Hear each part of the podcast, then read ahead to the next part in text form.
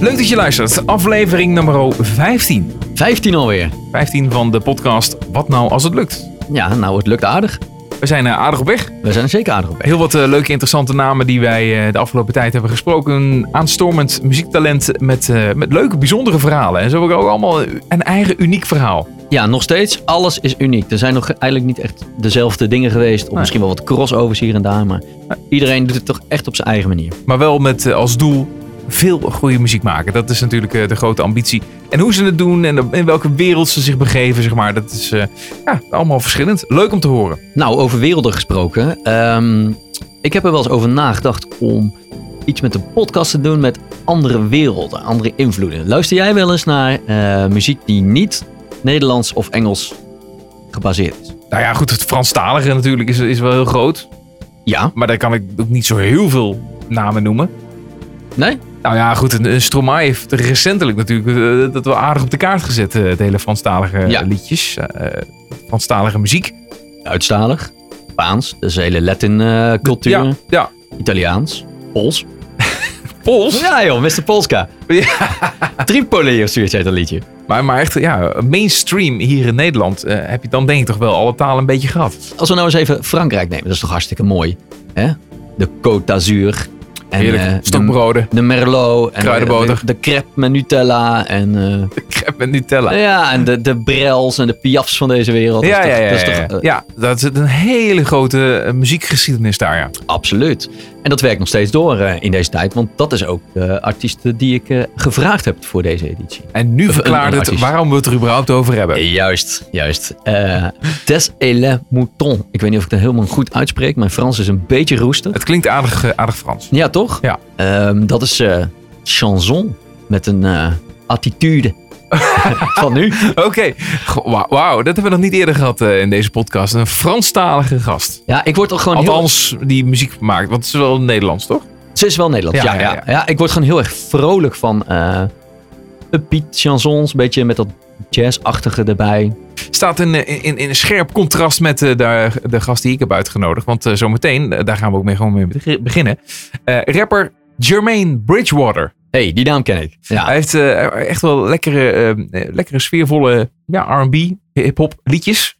ja. En ehm, ja, volgens mij is het een man met een verhaal. Ik ken hem nog van de formatie Strikstroppers. Een Ja. hele beroemde eh, Utrechtse hip-hop formatie. was Heel dat. beroemd in Utrecht. Heel beroemd. nou, eh, ze, ze, ze Ja. deden echt wel mee in het eh, Duvel-Duvel eh, rijtje en zo. Maar hij is nu eh, met een, een nieuw project bezig, begreep ik een beetje. Ja, inderdaad. Hij is al hier een tijdje bezig met zijn eigen muziek. eh, voor, on- onder zijn eigen solo-naam. We gaan eh, meteen even met hem beginnen met muziek van hem. Dit is Hotep.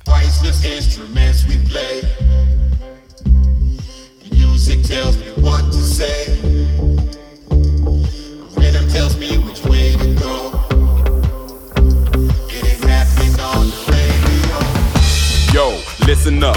We give a lot, we're never giving up. If we ever drop the fate, then we pick it up. Life is precious, we gon' live it up. When I'm dancing, I'm feeling like Fela Kuti. Connecting with people, my Call of Duty. Forget about problems and boogie woogie. Boogie woogie, we gon' boogie woogie. Stop. Hotel. Now let it all go. Hotel. I'm feeling the flow. Hotel. Hotel. Hotel. When trouble's in the way. Hotel. Looking straight in the face. Hotel. Wish him a wonderful day. Hotel. Hotel. Hotel.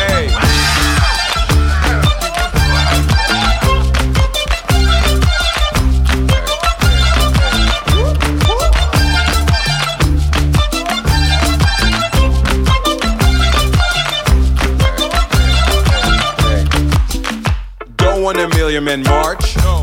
Want a million men dance. If you can talk, you can sing. Harmony super advanced. I want peace in my heart. So I put peace in my art. Let the past be the past. Right where we are, we can make a new start.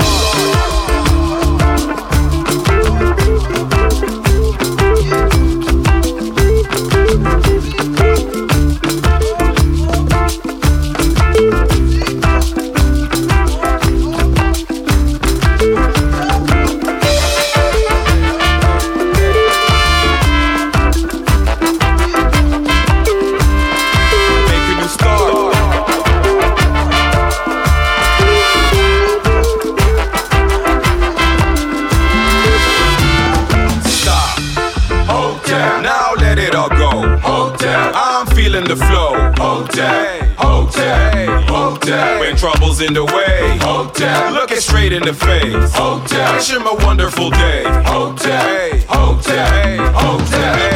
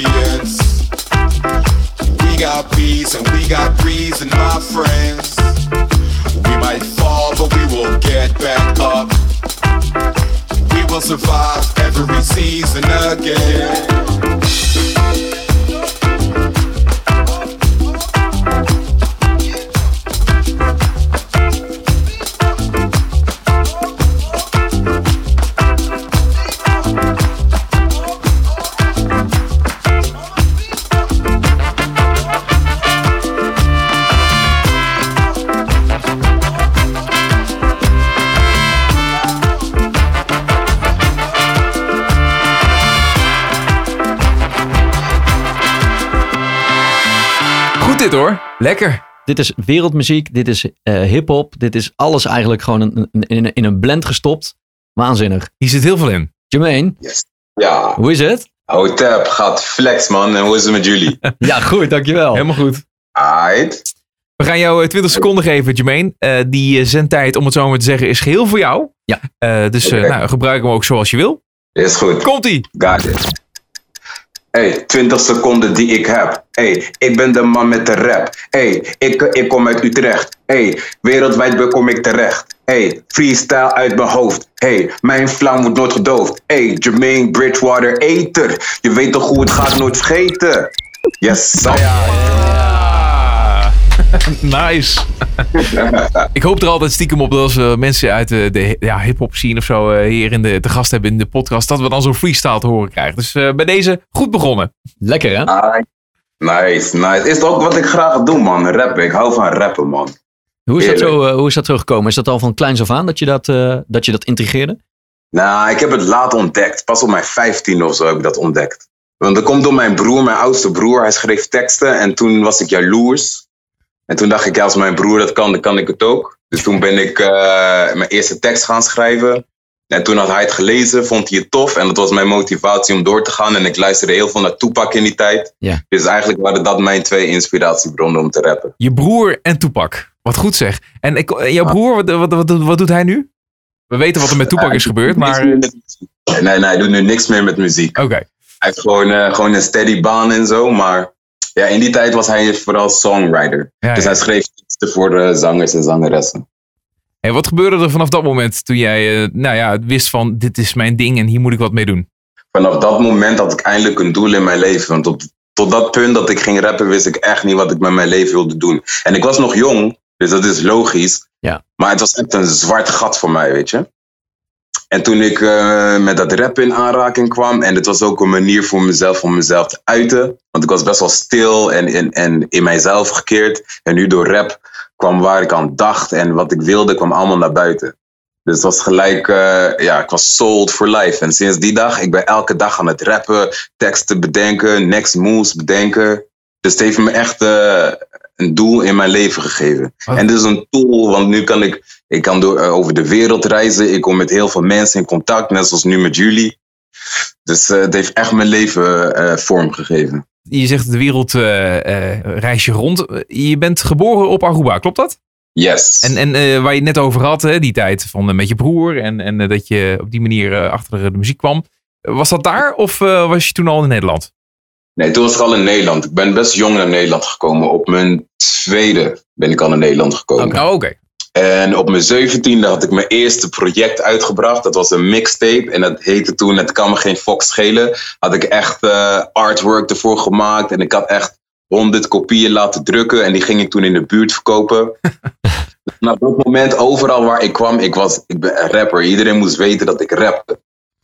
En even kijken. Nou, hoe reageerde de, de, de omgeving daarop? Want ja, dan ben je natuurlijk nog, nog eh, helemaal niemand eigenlijk. En eh, dan, eh, Klopt. ja, wa- wa- wat voor reacties krijg je dan? Ik krijg hele goede reacties. Want in die tijd was rap nog niet zo huge zoals het nu is. nu is het echt de populairste muziekstroom. Ja. Want over welk jaar heb je nu? Wacht, ik heb nu over 2001. Mijn, volgens mij mijn Ja. eerste project. Nee, in 2003 kwam mijn alle, alle, allereerste project uit. Oké. Dat ik zelf die mixtape zo ging drukken en eh, eh, verkopen in de buurt. En toen, 2006, toen kwam ik met Lau en Klaas vaak in, eh, in contact. En samen vormden wij dus Trofstrikkers. En vanaf dat punt, we hadden dus een, een, een eh, clip uitgebracht, Bedek je nek. En die ging voor die tijd viraal. Ja. Want toen was viraal op YouTube gaan, zo 2006, 2007, ging nog niet om de miljoenen views of zo. Nee. Het ging erom, wat jij had eh, gezet, dat het door heel Nederland ging. Ja, precies. Dus ik kreeg heel veel reacties en zo. En ook van boekers. Dus er werden in één keer heel veel geboekt. En toen eh, deden we veel shows. Hadden we een album uitgebracht. En daarna een tweede. Ja, toen is, is kapot veel gebeurd. Wat met die rap shit. Dus ik heb echt veel stappen ondernomen. Ik heb ook dan daarna mijn eigen label gehad. Eigen feest georganiseerd in de Echo in Utrecht. Ik heb een radioshow een tijdje gehad. Veel workshops gegeven. Want ik geef ook heel veel workshops in Utrecht. Dan geef ik rap workshops. En dan combineer ik het met eh, global goals of mensenrechten. Eh, dus ja, man, heel veel dingen ondernomen sinds dat ik besloot om te gaan rappen. En, en eh, vanaf dat moment de wereld zien, hoe eh, heb je dat gedaan?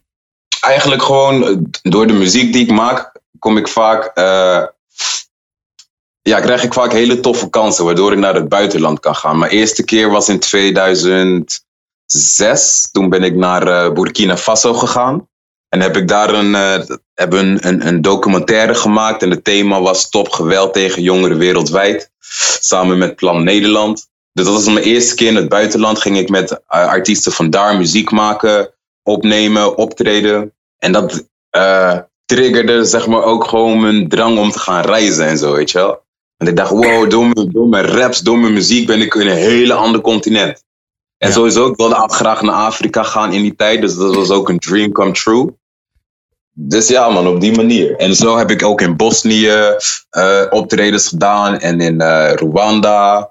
En in Bulgarije. Dus eh, dat is wel hard. Dan reis je daar en dan, heb je, dan ga je naar allerlei landen, wat allemaal verschillende culturen is, andere muziekstromingen. Neem je dat dan allemaal mee? Want als we even terug in de tijd gaan, dan ben je begonnen met de Stropstrikkers. Dat is een hele bekende Utrechtse rapformatie.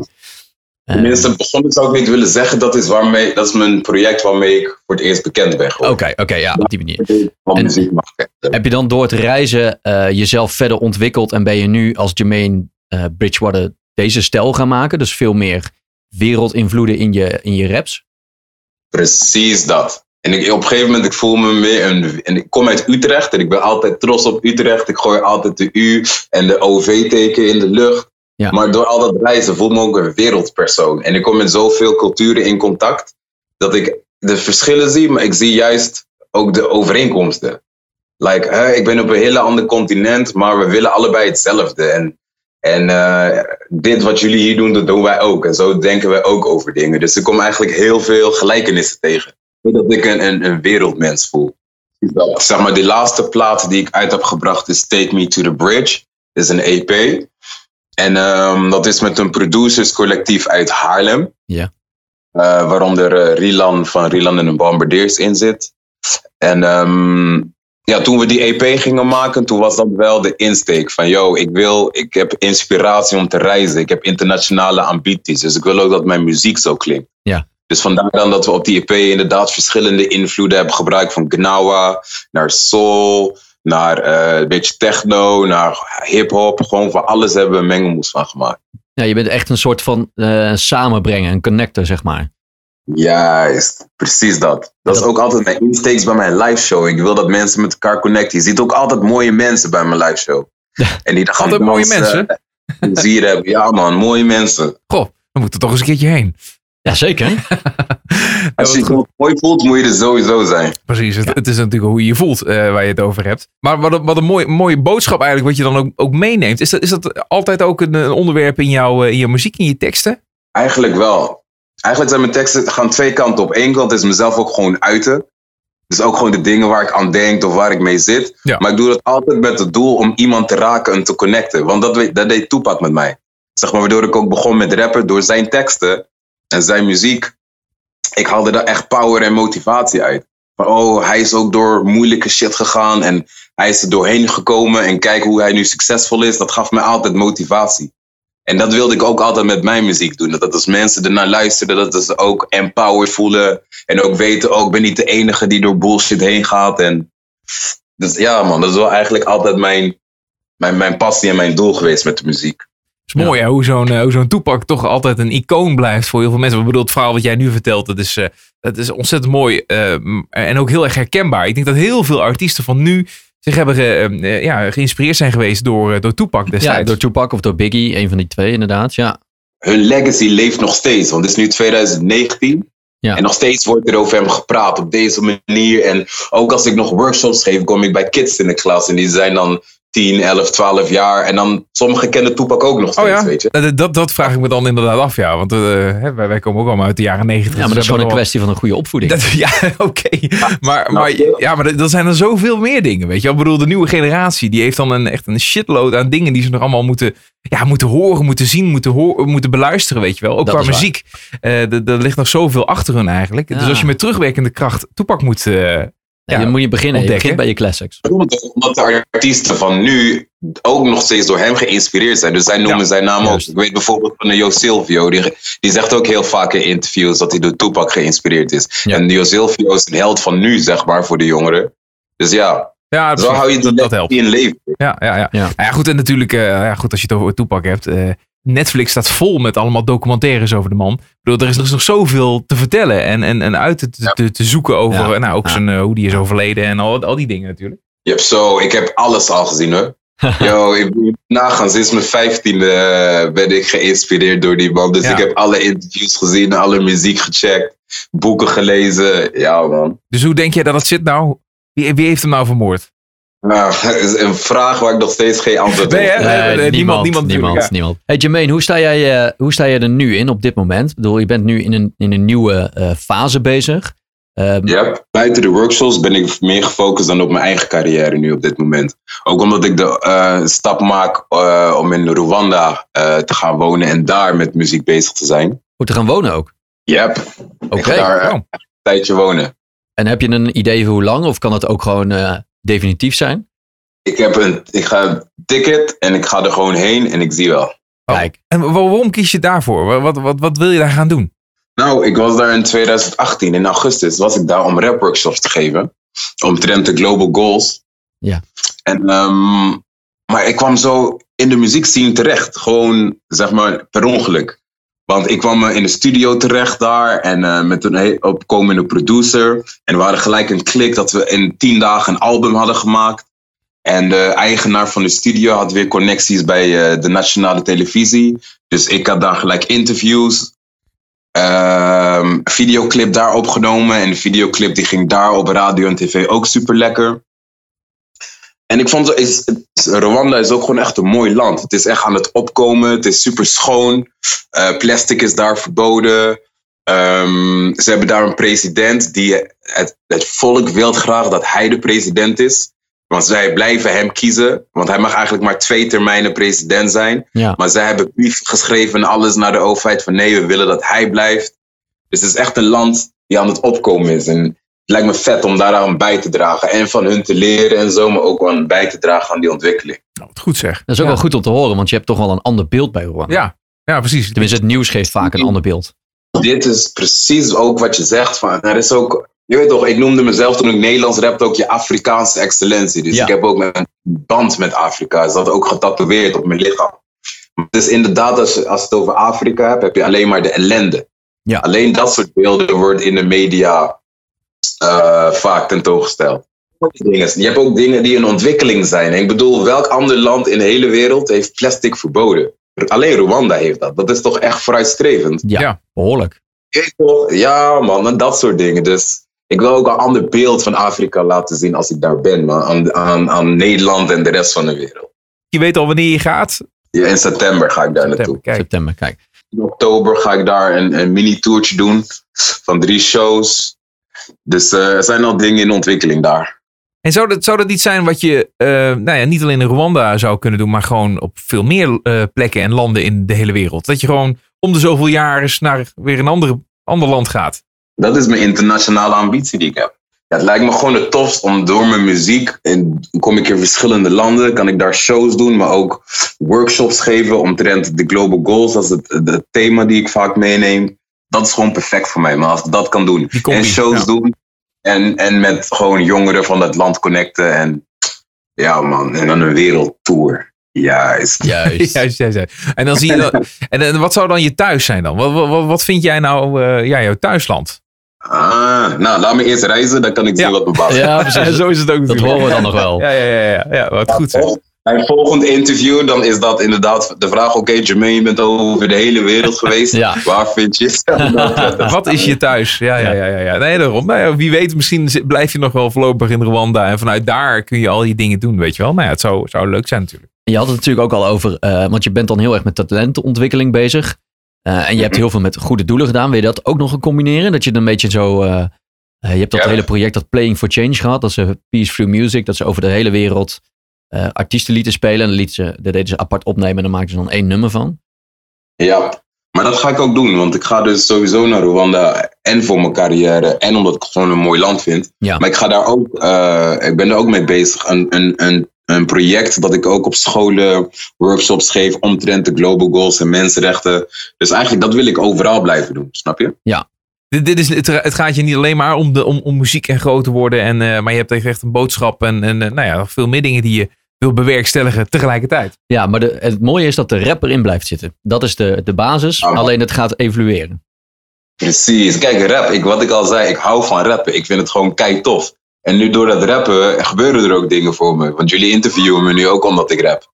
Ja. Dus dat is, dat is gewoon de, de, de kunstvorm die ik het vetst vind om mezelf te uiten. En doordat ik dat doe, komen er allemaal dingen erbij. Dat ik met mensen in contact kom. En dat ik mijn boodschap kan verspreiden. Dat we connecten. Ja. Want ik geloof echt in een utopia, man. Ik, ik zou erg willen dat iedereen gewoon op één moment tegelijkertijd gewoon chill is en happy en goed over zichzelf denkt. Ja, We moeten vibreren. ja. Liefde, man. Ja, dat, klinkt, dat klinkt fantastisch natuurlijk. Maar gaan we dat nog ooit meemaken?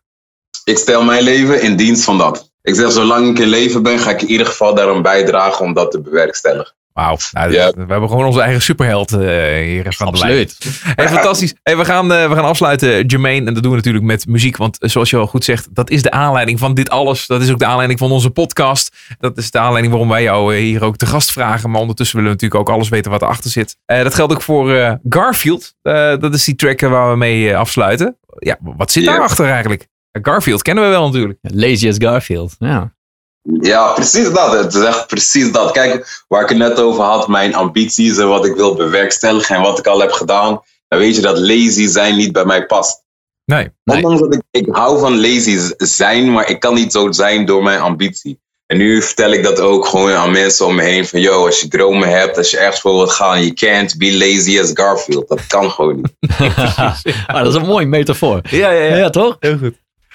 Hey Jermaine, ik wens je heel veel succes met, eh, met alles wat je gaat doen. En eh, nou ja, hou ons en iedereen op de hoogte van wat eh, jouw avonturen daar zullen zijn in Rwanda vanaf september. Dat zal ik zeker doen. En dankjewel dat ik een platform kreeg om even mijn boodschap te doen. Absoluut. Dankjewel man, tot later. Dankjewel. Hoi. Later, doei doei.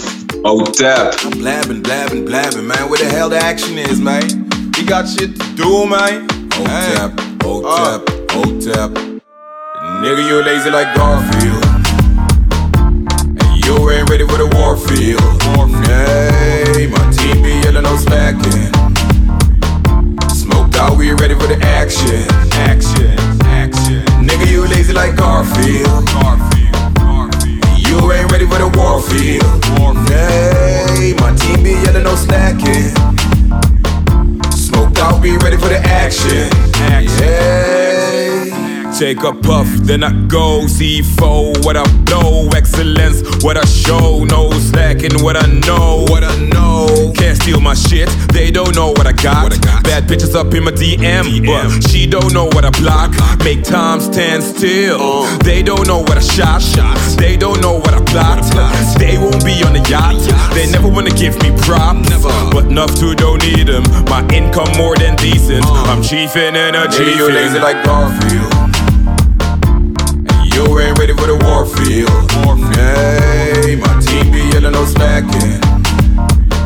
Smoked out, we ready for the action. Action, action. Nigga, you lazy like. Garfield, Garfield.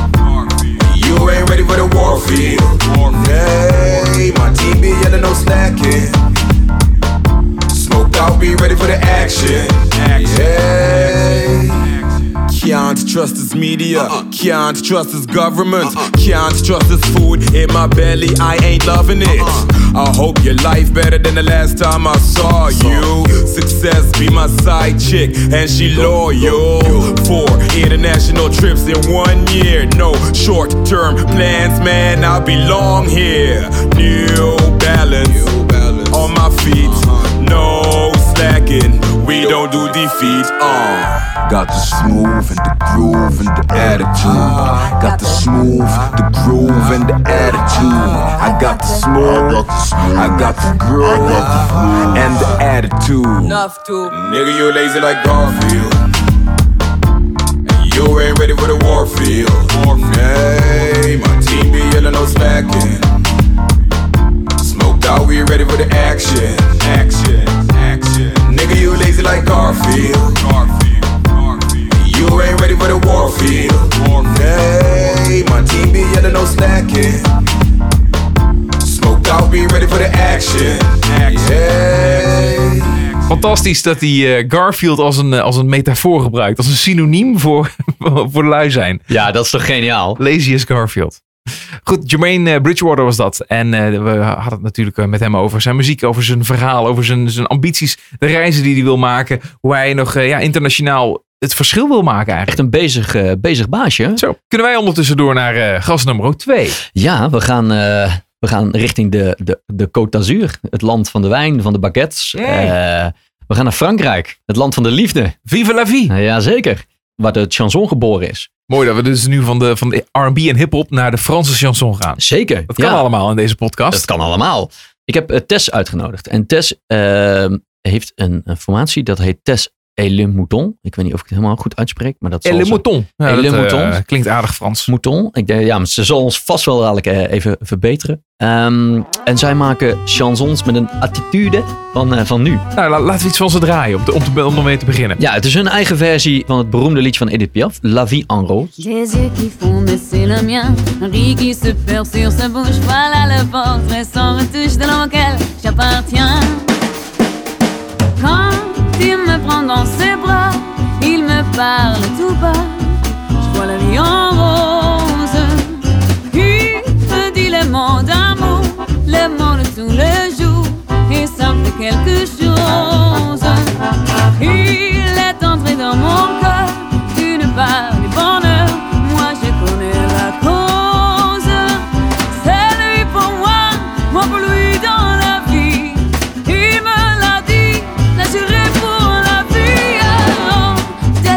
L'aperçois, alors je sens en moi mon cœur qui bat.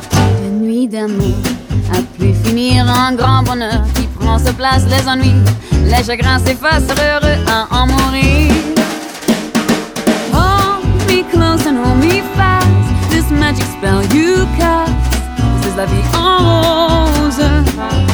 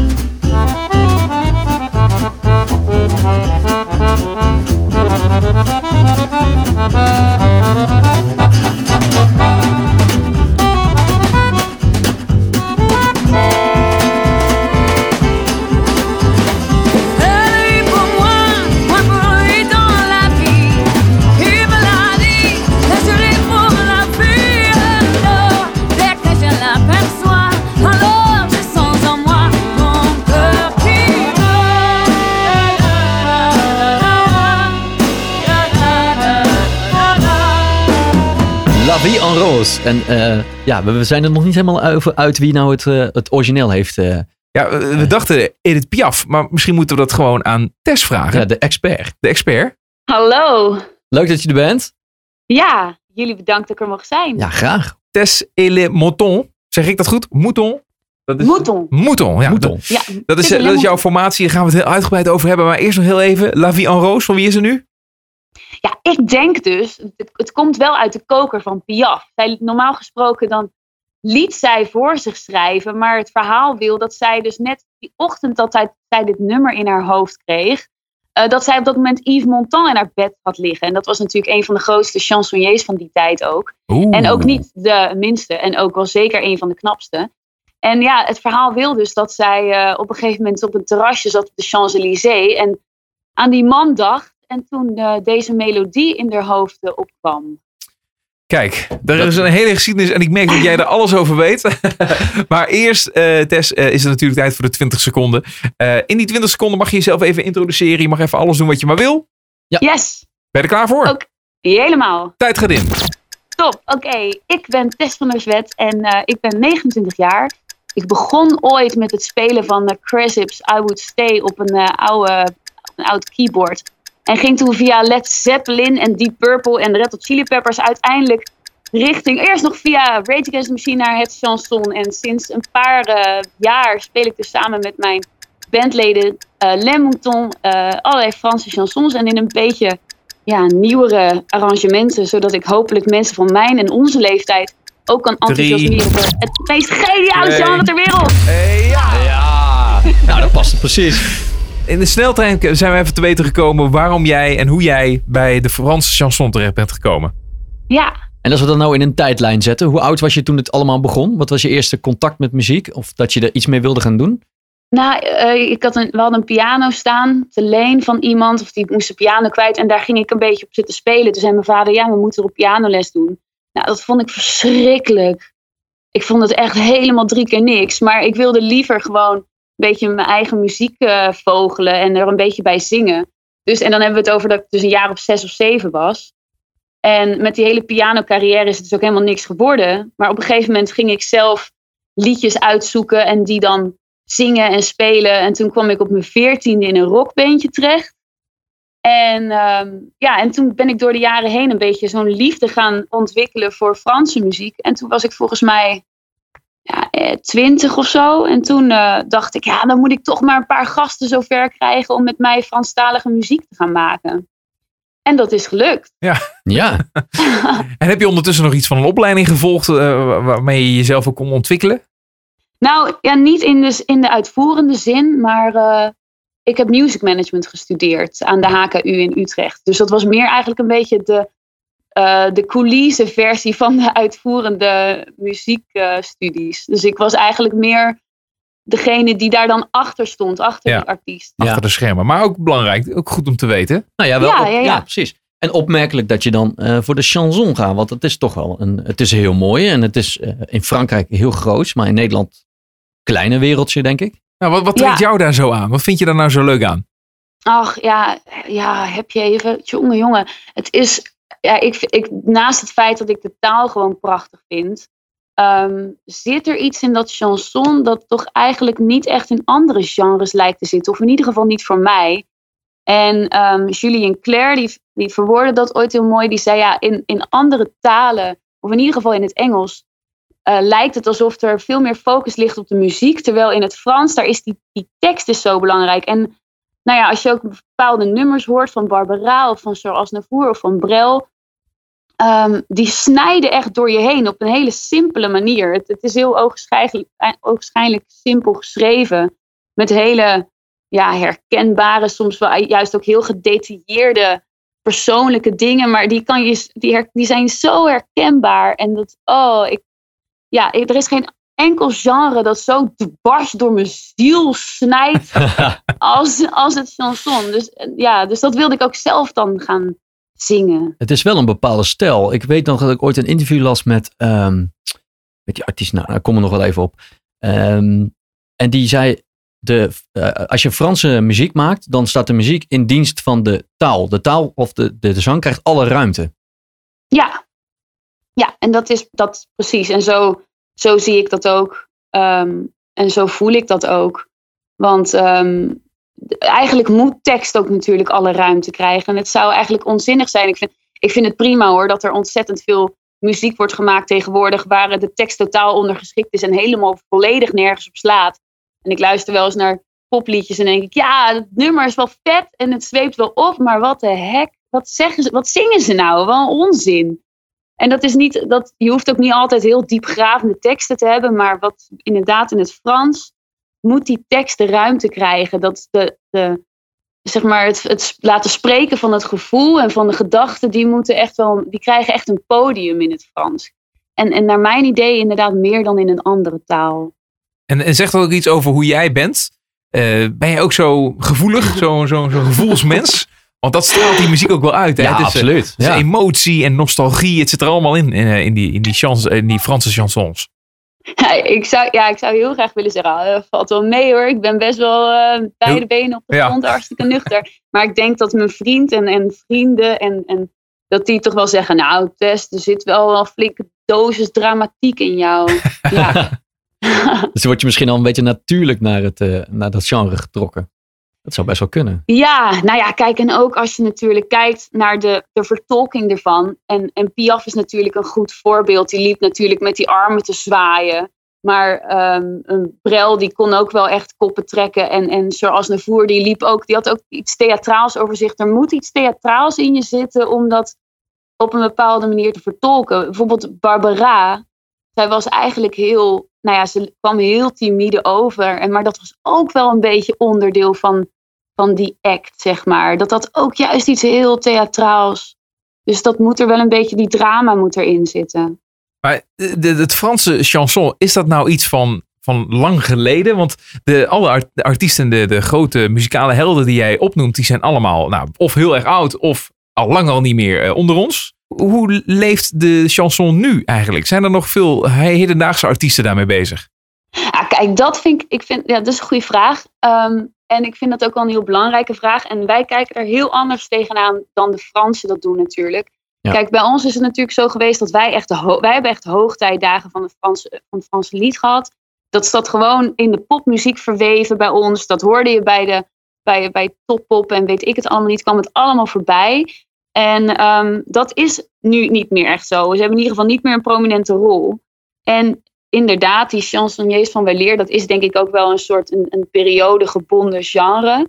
Maar die muziek wordt nog wel steeds echt gemaakt in Frankrijk. Zij het met een iets meer hedendaagse eh, twist en feel eh, to it. En ehm, in Nederland is dat veel minder. Wij zijn veel meer op dat Engelstalige ons gaan richten en veel minder op het Frans.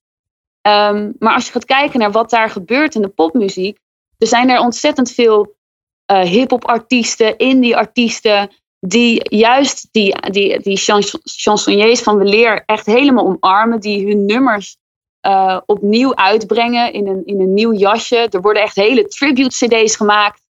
ehm, ja, met gewoon nieuwe arrangementen van die oude nummers. Dus die helden worden enorm geëerd. En daar wordt ook veel vaker gerefereerd aan, ja, deze artiest, je hoort echt duidelijk dat hij zijn invloeden heeft gehaald uit wat wij dan zouden zeggen, Wim Sonneveld of André Hazes of wat dan ook. Maar dat zie je bij ons ook niet gebeuren. Dus die Fransen die eren hun helden veel meer. Ehm, en het is eigenlijk bijna jammer dat dat in Nederland niet zo gebeurt als dat het daar gebeurt. Want daar vinden zij het helemaal geen voorbijgaand genre. Daar zeggen ze, ja, dat chanson wordt nog steeds gedragen. Ook door onze jongere artiesten. En daar heeft het ook nog steeds een plaats. Maar hier inderdaad wordt het een soort nostalgisch. Weet je nog dat we op vakantie gingen genre. En Ja, dat vind ja. ik gewoon echt ja. super jammer. Ja, eh, mooi, mooi omschreven. Ja, zo, zo, eh, zo snap ik het inderdaad. Eh, kom je vaak in Frankrijk? Nou, niet zo vaak als ik zou willen. En zeker niet ehm, ja, als ik naar Parijs of naar Frankrijk ga. Nou, ik zeg het al dus. Als ik naar Frankrijk ga, dan is het voornamelijk Parijs. Ehm, dus ik heb ook echt nog wel een hoop te leren op het geografische gebied. maar ja, ik voel me daar wel, wel mee verweven op een of andere manier. Dus eh, als ik de kans zou krijgen, zou ik iedere week naar Frankrijk gaan. Ja? Zou, zou Ja. je er misschien zelfs willen wonen? Ja, zeker. Oh ja, Ga je het ooit doen? ja. Oh, Ja. kijk, dat is wel een definitief antwoord al. Ja, ja, en ik heb gelukkig een vriend die dat ook wil. Eh, die spreekt ook alleen geen, geen woord Frans, dus dat is wat minder. Maar ehm, ja, ik denk wel dat ik daar wel weer naartoe terug ga. Ik heb er, ik heb er ooit, eh, heb er een half jaar gezeten. Ehm, Maar ja, dat is alweer veel te lang geleden. En, en ik wil daar ook gewoon heel graag toch wel echt wonen, denk ik. Dat is toch wel zo'n zo'n droom. Is dat, dat ook onderdeel van het najagen van de muziek die je doet? Omdat je dan dichter bij het vuur zit? Ehm, ja, ja, eigenlijk wel. Nou, ik, ik zou het in ieder geval geweldig vinden om, om een tijd in, in Parijs te wonen dan. En daar dan ook in die cafeetjes waar ook gewoon nog die oude manouche wordt gespeeld en zo. Gewoon voor, voor drie tientjes of zo. Dat je daar dan de hele avond staat te zingen. Ik zou daar wel heel graag onderdeel van uit willen maken. Zo'n rokerig café en dat jij zo'n eh, zo'n rode jurk aan hebt met een spotlight en zo. En wij in die kleine tafeltjes zitten en zo. Ik zie dat ook al voor me. Ja, Ik zie een film uit de jaren 30. Ja, heerlijk toch? Precies, ja, ik zie dat ook. En het is eigenlijk zo typisch, weet je wel, dat, dan, dat je dan inderdaad ook meteen terug in de tijd gaat. En dat dat dan heel erg zo'n tijdgebonden beeld is. Maar ja, goed, dat is natuurlijk waar we sowieso op afstevenen. Want ik denk dat al, al jaren, al decennia lang romantiseren we eh, het verleden. En eh, dat deden ze denk ik in de jaren 20 en 30 ook al. Maar ehm, ja, nee, ik zou dan graag in die droom willen leven op die manier. Ja, Laat maar dat klinkt, komen, eh, dat klinkt heel leuk. Maar wat houdt je Ja. tegen dan? Op nou, dit moment? Op dit, mom- op dit moment ehm, denk ik dat ik het ook wel heel erg leuk vind hoe ik nu muziek aan het maken ben hier in Nederland met, met de jongens waar ik nu muziek mee maak. En eh, ja, ook wel een paar praktische dingen. Ehm, ja, terwijl ik ook wel een beetje zit te denken, ja, waar heb je het over? Maar oh, ik ben 29 en eh, het, leven is niet eh, eindeloos en dat soort dingen. Maar mijn vriend bijvoorbeeld, die studeert nog. En, en dan denk ik, ja, dat willen we wel even, dat moet hij even afmaken, Ja. weet je wel, voordat we aan zo'n avontuur gaan beginnen. Ja. Heel praktisch, gadver. Ja, nou, Nou ja, ik weet niet een- of jij nog voor een baan hier moet blijven of iets dergelijks. Maar eh, Nou, ik heb, nee, ja, nee joh. Kun je al leven van de nou- muziek die je nu hier maakt? Nee, dat niet. Ehm, dat, en dat, dat hoeft van mij ook niet helemaal. Want er zijn ook heel veel andere dingen die ik heel erg leuk vind om te doen. Maar ik doe het uiteindelijk wel allemaal voor de muziek. Dus ehm, dat klinkt een beetje gek. Ja, wat, wat voor werk is- doe je dan nu dan? Wa- Wat je dan uiteindelijk doet om geld te verdienen voor de muziek?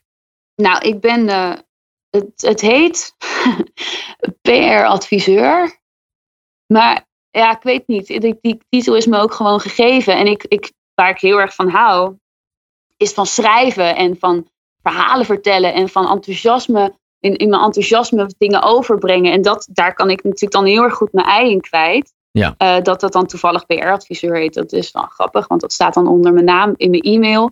Eh, maar zo voel ik me niet. Ik vind veel meer dat ik, ja, waar ik echt goed in ben, dat is dan iets overbrengen. En dan staat die muziek, die staat dan wel weer een soort in verbinding daarmee. Dat, ja, die, Ehm. die link die snap ik. Maar wa- wat voor eh, dingen ja, schrijf je dan over dan voor je werk dan? Is dat dan een, een pak wasmiddel of zo? Of een, eh, Nee, nee, dat gaat echt van kinderliteratuurfestivals tot ehm, eh, maatschappelijke projecten waarbij mensen met een beperking, zeg maar, dat, dat, dat eh, gebieden toegankelijker worden gemaakt voor mensen met een beperking. Dus het heeft allemaal wel gelukkig een culturele en maatschappelijke inslag. En dat, ja, dat vind ik ook heel leuk. Daar word Ja. ik, dan word ik wakker en heb, dan heb ik er zin in, zeg maar. Ja, leuk. En, en, maar dan steven ik ook alweer af op het weekend en denk ik, yes, dan gaan we weer spelen. Want dat, ja, dat is Ja. toch uiteindelijk het aller, allerleukste. Want krijg je nou, eh, wo- word je nou veel gevraagd om op te treden? Eh, nou, het wordt steeds meer. Eh, ik speel nu al gemiddeld één keer in de week over het jaar genomen. En dan is het natuurlijk in de winter is het wat minder. En in de zomer is het juist veel. Dan kan het zomaar vier keer of drie keer per week zijn. Tijdens festivals of eh, caféavonden of ehm, bruiloften natuurlijk. Ja. Dus het is ook heel uiteenlopend. Maar ik, ik ben nu wel blij met de frequentie, maar het mag altijd meer. Ja. Ik, ik zou het geen probleem vinden als ik van donderdagmiddag tot zondagnacht eh, daarmee bezig ben. Maar zie je dat dan, en dat is een beetje de toekomstvraag die we altijd stellen, van ja, waar zie je jezelf over vijf of over tien jaar? Eh, gebeurt dat dan, dan wel allemaal in Nederland? Of is dat dan toch in combinatie met jouw eh, droom om toch naar, naar, naar Frankrijk te gaan en dan daar zoveel te spelen en, en daar groot te worden in, in dat land? Nou, ja, nee, nee. Het, voornamelijk nu in Nederland. Het lijkt me wel heel erg leuk om, om in Frankrijk bijvoorbeeld dingen te gaan doen. Maar goed, er zijn natuurlijk ontzettend veel mensen die, die daar iets met het chanson doen. Alhoewel het natuurlijk voor hen ook leuk is. En volgens mij vinden ze dat fantastisch dat dan iemand uit een ander land hun eh, een, een muzikaal erfgoed komt, eh, komt zingen. Ja, vinden ze dat leuk? Want het kan ook helemaal de andere kant op gaan, zou ik denken. Ja, nee, ik heb eigenlijk alleen maar Fransen ben ik tegengekomen die dat echt fantastisch vinden. Ehm, dus ja, waar, maar denk je eens in, stel nou dat gewoon dat, dat mensen uit een ander land opeens eh, liedjes van Toon Hermans gaan zingen. Dan, word je toch ook, dan weet je toch ook niet wat je hoort. Nee, dan weet je niet wat je hoort. Safi, fantastisch. Nou ja, goed, dat ligt misschien bij hem wat anders. Maar toch denk ik dat ze er wel voor openstaan. Maar Ja, je Als moet het dan dan wel goed van- doen, hè? Want als nou een of andere Rus of zo oh ja, in een zwaar accent Toon Hermans gaat imiteren, ik weet het niet hoor. ik vind wel humor. Ja, ik da- zou da- dat wel vrijstellen. Ja, dat is, het is zeker heel erg grappig, maar ik neem aan dat jij niet wil worden uitgelachen als je daar bent. Nee, nee, nee. Ik, maar ik wil, wel, ik wil wel natuurlijk, ja, ze mogen wel lachen, maar om de goede dingen. Ja, Dus als ik een goede grap maak, dan mag het wel. dat mag. Ja. Ehm, maar, nee, maar als je zegt van joh, waar sta je dan over vijf jaar? Niks ten nadelen van alle andere eh, vrouwen en meiden en dames in Nederland die het chanson zingen. Maar dan zou ik toch eigenlijk wel willen zeggen dat als iemand zegt, goh, eh, we moeten toch iets, ja, dat Franse chanson, dat willen we meer horen. Wie moeten we daarvoor vragen? En dat zeg je, ja, dan moet je Tess hebben. Ja, precies. Dat is eigenlijk wat ik wil. Dat je En- top of mind wordt. ja, de dat leading ik lady echt of heel chanson. graag.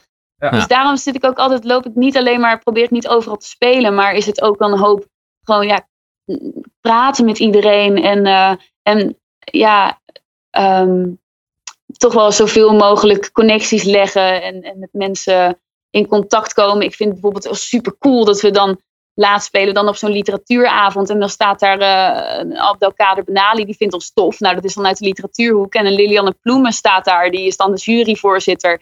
En dan denk ik, ja, dat is toch kicken dat je dan gewoon een, een politica die jou dan helemaal cool vindt en dat dan ook nog op haar Instagram zet. Kijk, dat zijn natuurlijk mooie dingen.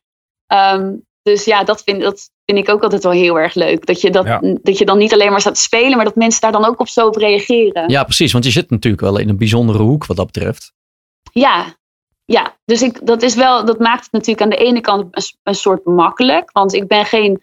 ehm, we maken geen indie pop die dan, waarmee je dan echt heel erg zo boven het maaiveld uit moet steken om op te vallen. Maar aan de andere kant is er natuurlijk ook weer minder animo voor in die end. Ja. Dus uh, Ja. Dat is het wat is een minder, beetje minder een wisselwerk. toegankelijk, eh, Ja, ja, ja, ja. mainstream. Ja. Maar we proberen het juist natuurlijk toegankelijk te maken. En dan hoor je, ja, zoals net in, in La Vie en Rose, hoor je al dat het gewoon, het klinkt gewoon, ja, nou, het klinkt gewoon tof. Dat klinkt ook erg als ik dat zou zeggen. Maar je hebt gewoon zin in, in, in de lente, in zomer, in gewoon Ja. vrolijkheid. Ja, precies.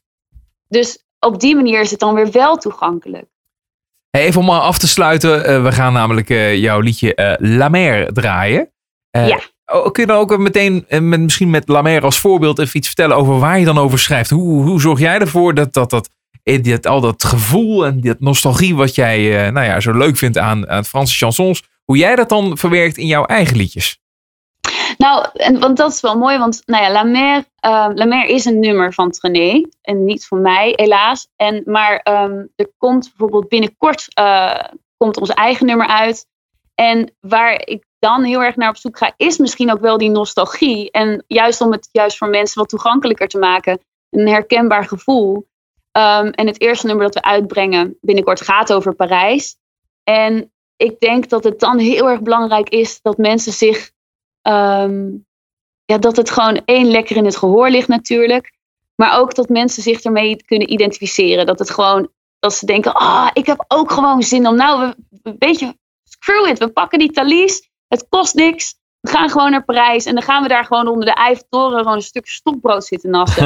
dat, Ja. dat, ik wil gewoon dat mensen dat een beetje voelen en dat dat ook een beetje terugkomt. En dat mensen denken, weet je, het maakt ook niet uit dat ik het niet helemaal begrijp, woord voor woord. Dat maakt ook geen ene donder uit. Het gaat erom dat je denkt, ah, de zon schijnt, ik heb er gewoon weer zin in. En, en, en, en dat, dat, ik ga dan later eens kijken wat het allemaal betekent. En dat ze dan misschien wel via mij uitkomen bij Asnavour, bij Brel en bij Barbara en bij Piaf. En dat ze dan dat tegenkomen en dat er dan weer een hele nieuwe wereld voor hen open gaat. Want het heeft mij zoveel gegeven. Ik hoop echt dat andere mensen dat ook op die manier kunnen ervaren. Dat lijkt me mega vet. Ja, dat is Ah, prachtig. Leuk. Maar wat, vond je het heel moeilijk om een eigen eh chansonnummer te schrijven? Want het is toch in een andere taal en het heeft een bepaalde, bepaalde eh, gevoel wat met zich meedraagt. Nou, kijk, eh, technisch ja. Want eh, ik, ik spreek wel Frans, maar het, is, ja, het heeft toch altijd.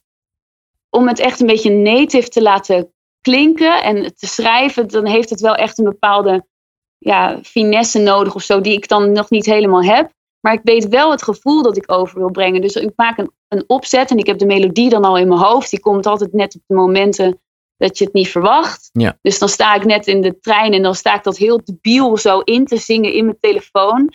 Hopend dat niemand me denkt, wat is dat voor een achterlijke. Ehm, en vervolgens dan, dan werk ik dat uit. En gelukkig heb ik iemand die mij dan heel erg kan helpen bij het, ja, het, het verfijnen van die teksten. Waardoor het ook echt niet alleen maar test-Frans is, maar ook gewoon collectief Frans. Dat de Fransen ook denken, oh dat is een leuk nummer. Ja, precies. Ja, precies. Ja. Dat je niet die Dus, Rus eh, bent die dan Toon Hermans helemaal verkeerd eh, interpreteert, nee. maar dat het gewoon Nee. goed doet. Nee, Ja. die rust wil ik niet zijn. Nee, nee, nee, precies. Maar ja, dus gelukkig heb ik daar altijd. Nou ja, en dan heb ik natuurlijk ook nog gewoon mijn muzikanten om me heen die me echt perfect kunnen helpen bij het, het uitvoeren van die arrangementen. En, eh, en op die manier ja, komen we er wel, hoop ik. Hoop ik. Zeker. ik hoop echt ontzettend dat mensen het te gek vinden. Nou, met dat enthousiasme moet het volgens mij helemaal goed komen. joh. Lijkt mij ook wel, ja. Ik ben heel benieuwd naar hoe jouw eigen eh, Franse chansons dan gaan klinken. Daar ga je dus in de loop van het, eh, van het jaar hard mee aan de slag en uitbrengen. Ja, ehm, nou ja, de- deze lente nog. Eh, voor de zomer komt, komt het nummer uit met clip.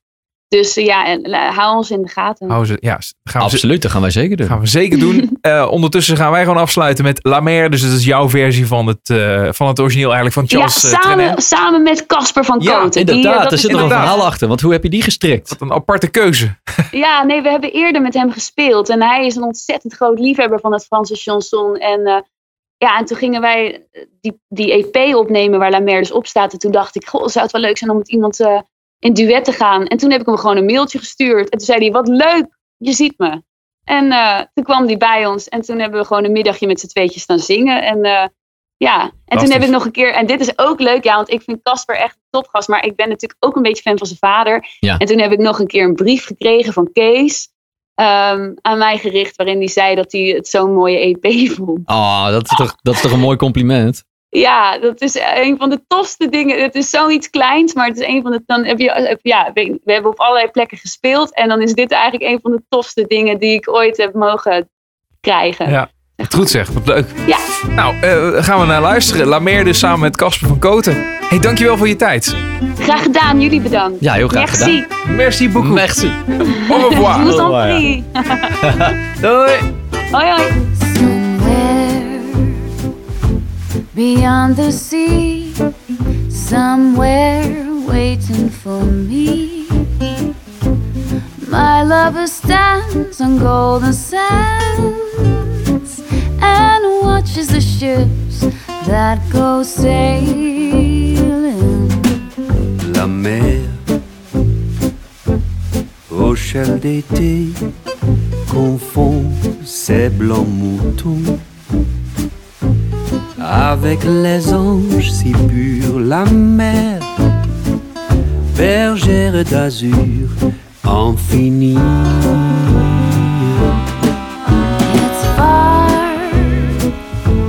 Beyond the star. It's near beyond the moon. I know without a doubt my heart will lead me there soon. Somewhere beyond the sea, she's there watching for me. If I could fly like birds on high, then straight to his arms we'd go sailing. La mer qu'on voit danser le long des golfes clairs. À des reflets d'argent, la mer, des reflets changeants sous la pluie. Voyez, Beyond the shore, we'll kiss.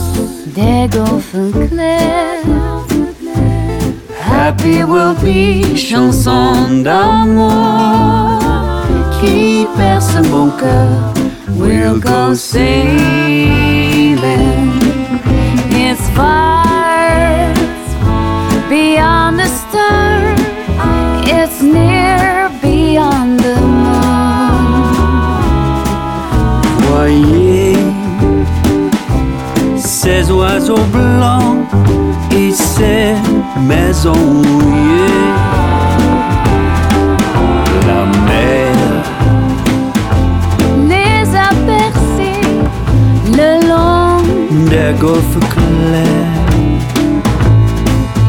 des chansons d'amour. La mer a percé mon cœur pour la vie.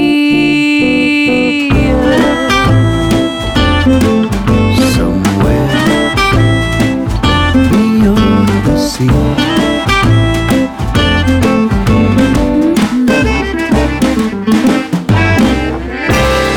et les moutons. En het laatste liedje wat je hoorde is La Mer. En dat is samengezongen met Casper van Koten. Leuk, leuk dat ze een samenwerking met hem zijn aangegaan. Ik had hem niet meteen ook eh, in die rol gezien. Als Nee. Franse chansonnier. Nee, wat zeg je dat mooi. Ja, hè? Ja. Ja. Ja, ik vond het heel inspirerend. Mooie verhalen weer. Ja, van, absoluut. Van mooie artiesten. Het begon natuurlijk met eh, Jermaine Bridgewater. Die eh, ja, vertelde over zijn ambities. Die echt wel wat meer wil doen dan alleen maar muziek maken. Tuurlijk is muziek maken de basis. Maar eigenlijk wil hij dat gebruiken om eh, nou ja, te reizen. Om mensen te ontmoeten. Om, om goede dingen te doen in de wereld. Ja, en eh, aan de andere kant hebben we dan Tess met eh Tess et Le Mouton. Die dan eigenlijk een stukje Parijs en chanson in Nederland wil halen. En dat, ja, dat onder de mensen wil brengen. Tot zover aflevering 15 van Wat nou als het lukt. En heb jij nog een, een leuke tip? Een artiest die wij zeker een keer moeten uitnodigen in deze podcast. En het hemd van het lijf vragen. En natuurlijk de muziek van draaien. Laat het even weten. Eh, check even onze website. Ja, wat nou als het lukt.nl. Eh, of laat het even weten via de socials. Dankjewel voor het luisteren. Tot de volgende. Au revoir. Oh.